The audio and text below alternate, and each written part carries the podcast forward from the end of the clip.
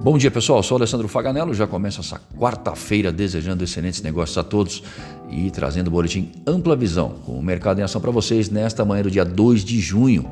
Esses dados foram coletados até as 8h50 da manhã. O cenário é o seguinte até o momento. Nos Estados Unidos, nas bolsas, o S&P futuro operando em alta de 0,07%, o índice DAX, o alemão aí, a bolsa, alta de 0,49%, já o CSI 300 na China encerrou em baixa de 0,97%. WTI barril de petróleo 68 dólares, enquanto o comportamento do dólar entre as principais moedas no exterior é de alta de 0,40%.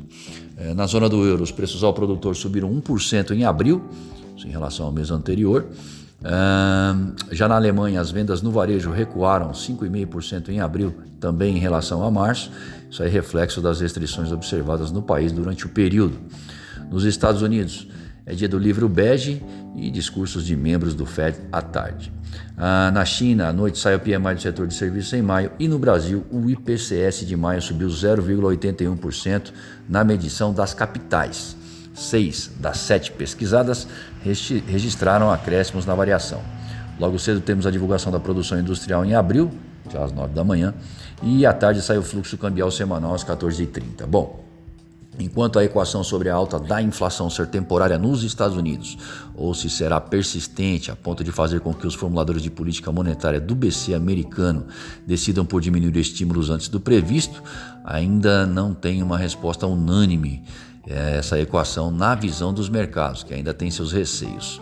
Continuam então as observações sobre o que dizem os membros do FONC, que majoritariamente acreditam em choque transitório. Dados da indústria do país mostraram ontem que a manufatura permanece forte, com o PMI industrial subindo.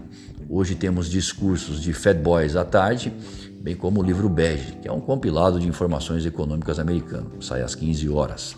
O destaque da semana por lá será o payroll, que é o relatório geral do mercado de trabalho, mas amanhã podemos ter uma prévia do que virá pela frente com a divulgação do setor privado da ADP sobre a criação de vagas em maio. Índices futuros sugerem abertura em alta para o dólar no início dos negócios. Lembrando que o encerramento de ontem para a moeda americana foi de 5,1460 já para o euro foi de 6,29. Para mais informações e consultas, ligue para nós 011 911 111 ou acesse o nosso site amplaassessoria.com.br e confira os nossos serviços.